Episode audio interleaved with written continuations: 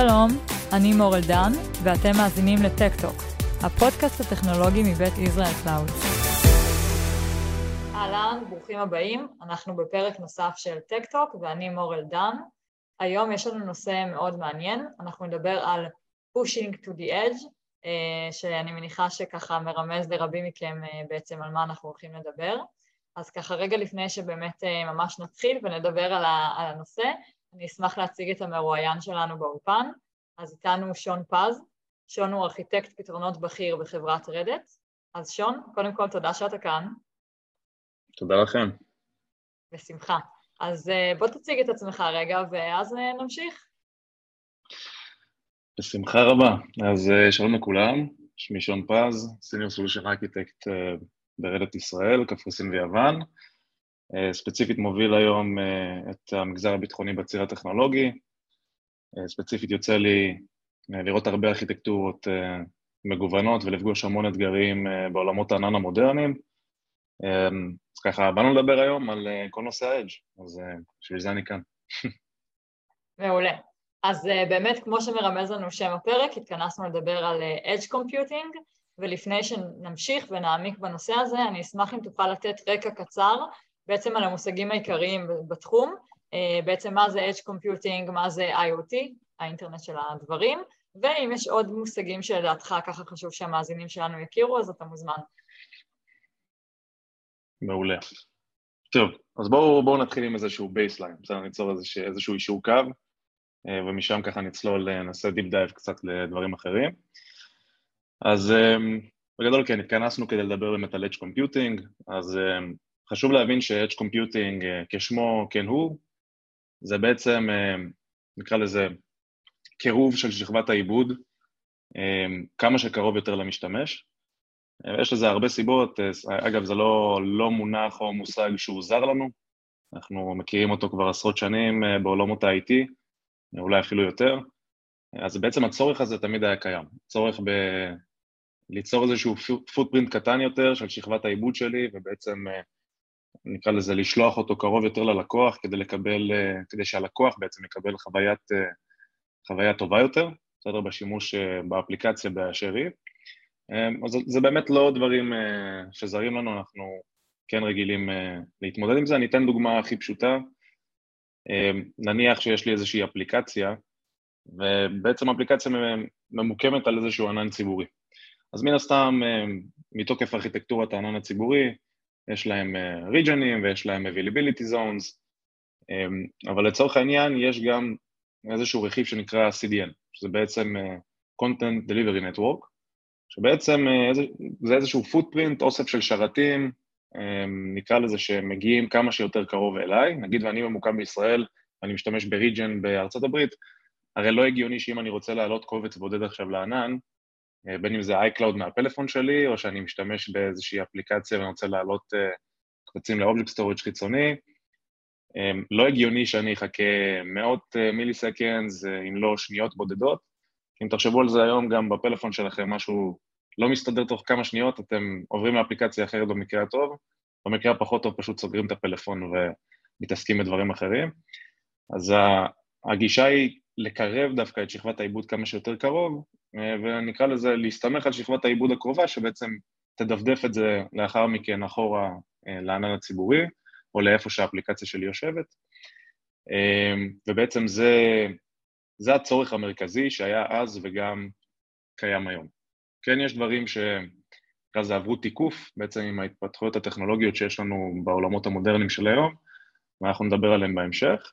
אם תחשבו על זה, בעצם עולם ה-edge computing פוגש אותנו כמעט בכל ורטיקל. בסדר? זה פוגש אותנו בוורטיקל הביטחוני, אה, בוורטיקל הפיננסים, אה, בין אם זה מסופים כאלה ואחרים, כספומטים, עולמות הבריאות, קליניקות מרוחקות, עולמות הביטחון, יכול להיות תחנות משטרה, ערים חכמות. כאילו, לדברים שאנחנו פוגשים גם היום, הצורך הוא קיים, רק שהיום זה עובר אה, איזושהי צמיחה אקספוננציאלית שאני תכף, תכף אסביר עליה, ניתן לחשוב בעצם על כל עולם ה-edge computing כידו הארוכה של הענן המרכזי. בסדר, אם uh, הגישה הייתה פרדיגמה כזאת של יש לי את הענן וזה נקרא לזה איזשהו האב ענק כזה של ריסורסים, שאני פשוט זורק אליו אפליקציות ואני יכול להתמודד, אז נקרא לזה, כשאני מנגיש שירותים אה, גלובליים, ארציים, אני כבר אולי צריך להתחיל לחשוב שונה. אנחנו מבינים שלצורך העניין אה, שכבות העיבוד גם יצאו מהענן המרכזי, אפשר להסתכל על זה בכל הדוחות העכשוויים של גרטנר, 70 פלוס, 75 פלוס אה, אחוז, נקרא לזה, מכל האפליקציות יעובדו מחוץ ל data center המרכזי, והסיבה, נקרא לזה שהצורך הזה נהיה אפילו יותר מרכזי היום, ומדברים עליו כל כך הרבה, הוא בעיקר בגלל התפתחות אה, כל עולם ה-IoT, בעצם Internet of Things, אינטרנט של הדברים, האמת בעברית זה נשמע קצת, אה, קצת מצחיק, אבל כן, זה, זה הפירוש הישיר. ובעצם מה שזה אומר, שאם פעם הייתי רגיל, נקרא לזה לשלוח איזושהי אה, שכבה קטנה של האפליקציה שלי ממוקמת על שרתים מסוימים, היום זה כבר מגיע לרכיבים משתנים ובלתי נשלטים. זאת אומרת, זה יכול להיות, אה, שוב, משקפי VR, זה יכול להיות אה, המזגן שלי בבית, רובוט במפעל, הפלאפון שלי, כאילו דברים שהם כבר הרבה יותר קשה לשלוט בהם, לכל uh, משתמש בודד יכולים להיות כמה כאלה, בסדר? יש כמה, יש אנשים שיש להם כמה פלאפונים ויש להם טאבלט ויש להם משקפי VR, אז אנחנו מדברים פה על scale כבר שהוא יוצא מגבולות ההיגיון, ונדבר תכף בהמשך על בעצם מה, מה האתגרים ואיך פותרים אותם. אז עכשיו אנחנו באמת מבינים טוב יותר מה, מה זה אומר אה, מחשוב קצה וככה מה, מה נוגע בזה. תוכל לפרט, אה, אה, אני אשמח שנדבר דווקא על ה-level העסקי, בעצם מה הפוטנציאל העסקי של ה-edge computing ואיפה ה-edge פוגש אה, ארגונים היום. אמ, אז יש, יש כמה אספקטים להסתכל על זה. קודם כל, עולם ה-edge computing, אגב, זה שוק, שוק בצמיחה אקספוננציאלית. גם, גם, זה מצחיק, גם הרכיבים גדלים אקספוננציאלית וגם השוק והפוטנציאל גדל, באופן אקספוננציאלי, אבל בשורה התחתונה זה, יש פה הזדמנויות אה, גם לצורך העניין לחברות שמנגישות את הפלטפורמה, כי אם תחשבו, אם יש לי פלטפורמה, בואו נחשוב על אמזון אה, גו או מתחרים כאלה ואחרים, בין אם זה סטארט-אפים אה, או חברות אחרות, יש, יש חנות אחת שהיא מייצגת לצורך העניין את שכבת האד שלי, חנות שבה לצורך העניין יש, לא יודע, מאות או אלפי מצלמות אה, שמספקות איזושהי שכבת עיבוד ושכבת AI בעצם כדי להבין איזה לקוח קנה מה, אה, ממש חנות בלי, נקרא לזה בלי עובדים. אה, בעצם יש חנות אחת כזאת, ותחשבו על הפוטנציאל, יכולות להיות אלפים, מאות אלפים, מיליונים של חנויות כאלה, כי כמובן אם אני מתחיל לעבוד גלובלית אני כבר נמצא בעולם אחר לגמרי, וגם אה, מהצד של אה, צורכי השירות יש אה, חוויית הלקוח היא בצורה משמעותית טובה יותר. זאת אומרת, דברים שלא הייתי רגיל לקבל היום, בין אם זה עם בינה מלאכותית, או בכללי אפילו, נקרא לזה לעבוד מול, מול איזשהו רכיב שהוא קרוב יותר אליי, מבחינת חוויית המשתמש, אני נמצא במקום אחר לחלוטין.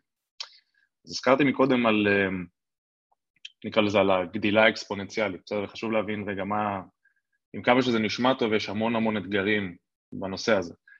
אז יש קודם כל גדילה אקספוננציאלית בסוגי הרכיבים שבהם משתמשים. זה יכול להיות אה, NVIDIA Jetson, כזה מחשבון קטן כזה, זה יכול להיות נוק, זה יכול להיות חומרה של פלאפון, וזה יכול להיות מחשב, לפטופ, אה, PC כזה שאני שולח למקומות כאלה ואחרים.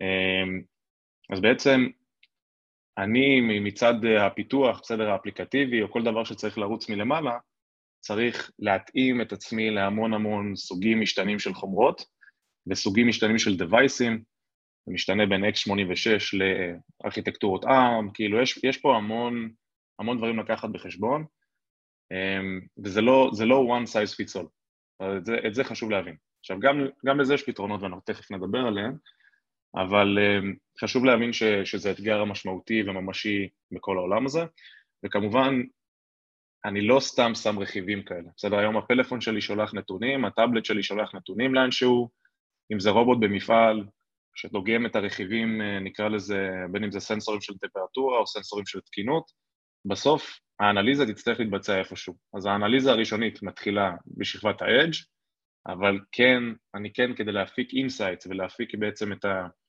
את התובנות שאני רוצה מתוך הנתונים, אני כן אצטרך להעביר אותם אחרי זה לאיזושהי שכבת ענן ציבורי, ובעצם סוגי השימוש שלי גם כאן הם נורא מורכבים, זאת אומרת זה יכול להיות סנסור טמפרטורה ששולח בג'ייסון, זה יכול להיות רכיב אחר ששולח פתאום מידע בינארי, איך אני מתמודד עם כל סוגי השימוש האלה, איך אני מתמודד בכלל עם החומרות המשתנות, אמ, במיוחד שלכל אחד מהם צריכה להיות צריכת חשמל נמוכה, בסדר? אמ, הפלאפון שלי היום, אני רוצה שתהיה לו כמה שיותר סוללה.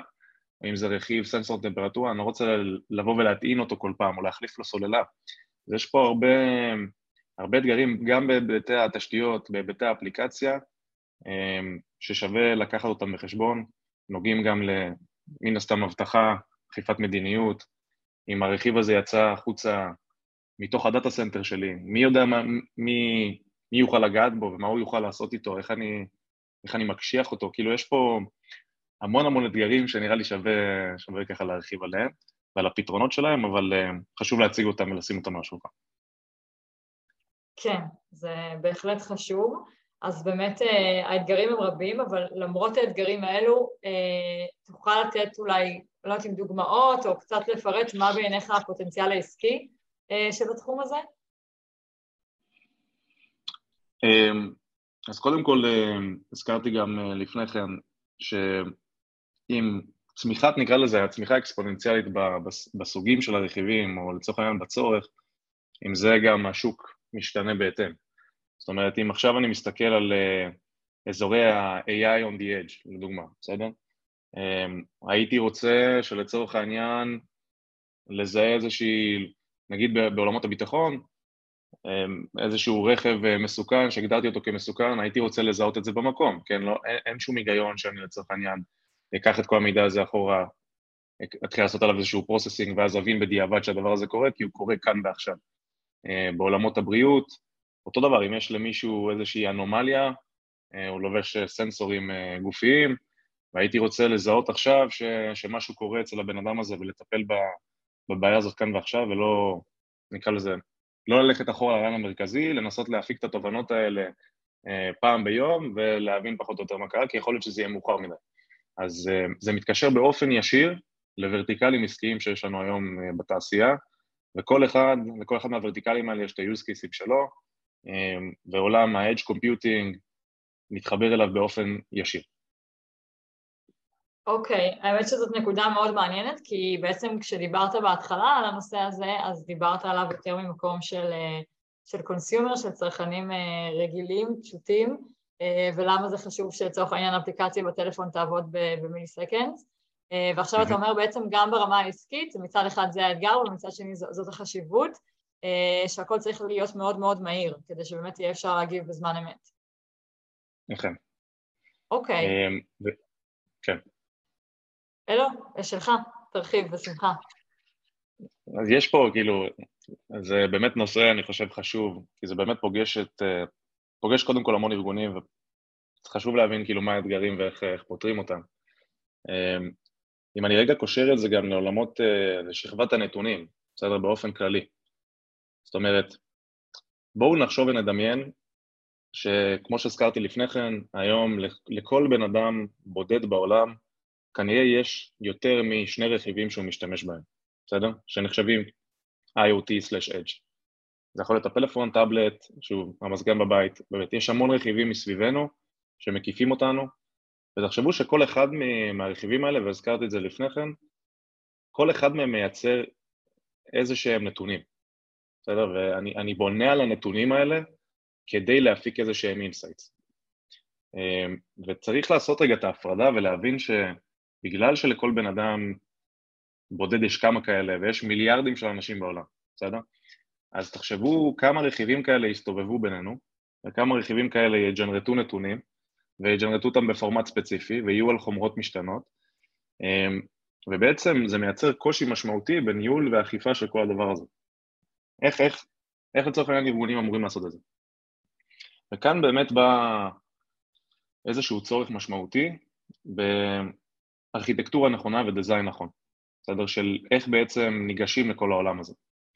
אז אה, ספציפית אני יכול לשתף עם אה, ארכיטקטורות ב-roadmap לצורך העניין שאנחנו מחזיקים בתוך רדד, של איך לדעתנו דברים כאלה צריכים להתבצע, וזה דברים שאנחנו עושים לקוחות כבר היום, זה בעצם אה, לחלק את הארכיטקטורות האלה למספר אה, שכבות או טירים נקרא לזה, שבעצם זה מתחיל בעצם מהענן המרכזי עד השכבה הקטנה ביותר בקצה, בסדר? שיכולה להיות, שוב, הפלאפון או הרכיב ה-IoT הכי קטן.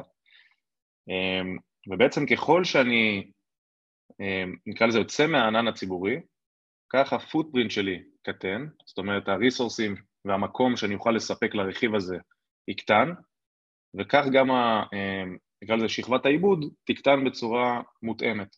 כי אם אני, עכשיו יש לי איזשהו רכיב שבודק טמפרטורה, זה רכיב ספציפי שעונה על פונקציה ספציפית. אין שום סיבה שאני אקים עכשיו אה, מיני ענן באתר של הלקוח ואתן לו אה, להתנהל מול זה, כי זה פשוט אה, לא נכון וגם יעלה לי הון תועפות. אז בעצם יש חשיבות משמעותית לכל השכבות האלה. אז השכבות האלה מתנהלות באיזשהן הלימה, בסדר? כשיש לי שכבת ה-Edge IoT, שכבות אגרגציה ושכבת הענן המרכזית, ובעצם כל השכבות עובדות אחת עם השנייה. הרכיב, ה-end device בסופו של דבר, מדווח, ל, נקרא לזה, לשכבת העיבוד הגדולה ממנו. בסדר? לא ישירות לענן המרכזי, אין בזה שום היגיון, אלא לשכבה, נקרא לזה הקרובה יותר אליו, שהיא טיפה יותר גדולה ממנו, ועליה יכולה, יכול להתבצע העיבוד המשמעותי. אם אני אתן דוגמה, אם אני רוצה לזהות אנומליה, לא בהכרח אני אזהה את האנומליה על אה, סנסור טמפרטורה שיושב על רסברי פאי, אני אלך לשכבת העיבוד הקרובה יותר, שם יש לי טיפה יותר ריסורסים, רץ שם איזשהו מודל AI, נותן לי לצורך העניין, מזהה את האנומליה, מודיע למי שצריך להודיע, אבל הארכיטקטורה הנכונה כאן ולהבין מה יושב איפה ואיזה חלק של האפליקציה אני שולח ל-edge, אלה דברים שהם אה, סופר חשובים אה, להבין אותם, וזה בעצם עובר מ... אם תחשבו על זה בעולם הענן המרכזי, ממידע ריכוזי למידע מבוזר. אני בעצם לוקח את האפליקציה שלי ומחלק אותה בין um, כל מיני, נקרא לזה, פוטפרינטים שונים של התשתית שלי. אוקיי, okay, מצוין. אני חושבת שזה נהדר שדיברנו על זה ממש ברמת הארכיטקטורה. אה, אני מניחה שזה גם החלק שהכי קרוב ללבך.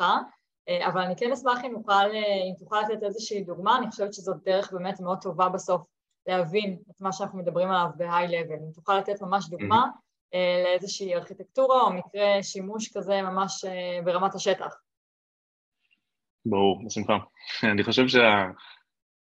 נקרא לזה, הדוגמה הכי טובה תהיה כל הדבר הזה שאנחנו חווים עכשיו שנקרא 5G. בסדר? בסופו של דבר מי שמספק את אה, שכבת ה-5G, באופן כללי, כן, 4G, 3G, זה לא משנה כל כך. מי שמספק את אה, שכבות הרשת הם הרוב ה-ISPs, בסדר? ה-Internet Suppliers נקרא לזה, שבעצם נותנים לנו איזושהי שכבת רשת, בין אם זה ה-Wi-Fi שלי בבית, התקשורת אה, הלוויינית, לצורך העניין שאני אוכל להתנהל ברחוב ולהתחיל לגלוש באינטרנט. ובעצם ההיסטוריה התפתחה. ככל ש...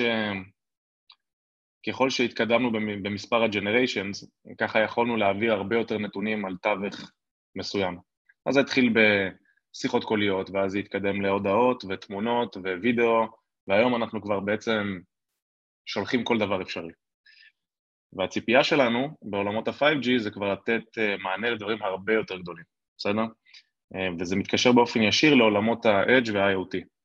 לדוגמה, אם אני ארצה לשחק עכשיו עם איזה משקפי VR במטאוורס, אני אצטרך, עם כל הטראפיק שהולך לעבור בין המשקפיים שלי לבין אה, שכבת העיבוד הקרובה אליי, אני אצטרך לצורך העניין זמן שהות נמוך הרבה יותר, אני צריך להעביר הרבה יותר מידע לתווך, אז אלה דברים שנורא נורא רלוונטיים לעולמות ה-5G, ולדעתי, אם תשאלי אותי, גם לא... ה-5G פה הוא איזשהו חסם, כן? עד שזה לא יתקדם אה, ויהיה משהו שהוא אה, Worldwide כזה, אנחנו כנראה, הטכנולוגיות האלה יחכו בצד. אבל כמובן כל דבר הוא בר שינוי. אז אם אני רגע מסתכל על 5G, בגלל איך ש-5G בנוי, יש צורך משמעותי אמ, בעצם לספק כמה שיותר עמודי קליטה, אנטנות, בסדר, איך שנרצה לקרוא לזה, כמה שיותר קרובים ללקוח. אז אם ב-4G הייתי צריך לצורך העניין לשים עמוד אחד במרחק מסוים והוא היה נותן לי מענה על רדיוס של קילומטר, כאן אני צריך לשים הרבה יותר עמודים כאלה. אמ, ועל כל עמוד כזה רצה איזושהי פונקציה בסדר? לרוב זה אה, תקשורות רדיו כאלה ואחרות שאחרי זה מומרות לתקשורת אה, כמובן אתרנט IP, אבל בשורה התחתונה יש פונקציות מסוימות שארגוני טלקום מחזיקים, בין אם זה IP allocation, בסדר, אני מחלק כתובות IP ללקוחות, באינטרנט, בין אם זה firewalling, מי ניגש למי, מי מורשה לגשת לרשתות ספציפיות, ניתובים, כדי שאני אגיע באמת לכל מקום בעולם. בקיצור, יש פה הרבה פונקציות, נקרא לזה בעולמות הטלקו, שבמונח המקצועי זה בעצם נקרא NFVs, זה בעצם Network Virtual Functions, שבעצם כל אחד מהפונקציות האלה אחראית על איזשהו רכיב אחר. עכשיו, ככל שיש לי יותר עמודי קליטה כאלה או יותר אנטנות, אני אצטרך גם יותר מהרכיבים האלה, כמה שיותר קרוב ללקוחות שלי.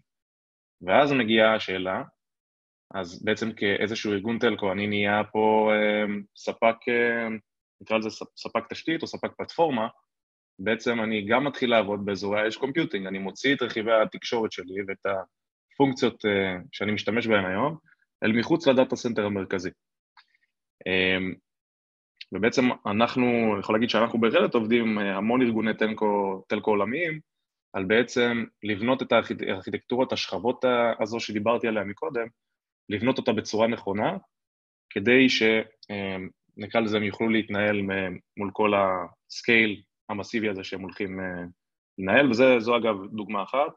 חשוב להזכיר גם שהדבר הזה עובר אה, איזשהו re-invent כזה, עם כל הכניסה של Kubernetes, אה, גם לעולמות האלה, אז במקום virtual functions יהיו containerized functions, בעצם ה routing שלי יוכל להתבצע על ידי קונטיינר אחד או יותר, או uh, נקרא לזה firewall יוכל להיות קונטיינר אחד או יותר, ואז אני נהיה הרבה יותר אג'ילי, אני יכול ממש, בלי תלות בחומרה שלי, שזה אגב, שזה אתגר שהזכרנו מקודם, בלי תלות בחומרה, בלי תלות בגודל הרכיב, אני אוכל לצורך העניין לזרוק קונטיינרים בכל מיני uh, וריאציות שונות, שלכל אחד יש את התפקיד שלו, לרכיבי edge uh, מרוחקים, ומן הסתם, כל השליטה באבטחה, אכיפת מדיניות, שאנחנו כבר עושים היום בעולמות של Kubernetes, עם כל מיני ניהול, uh, כלי ניהול multi-cloud, uh, רלוונטיים גם לכאן.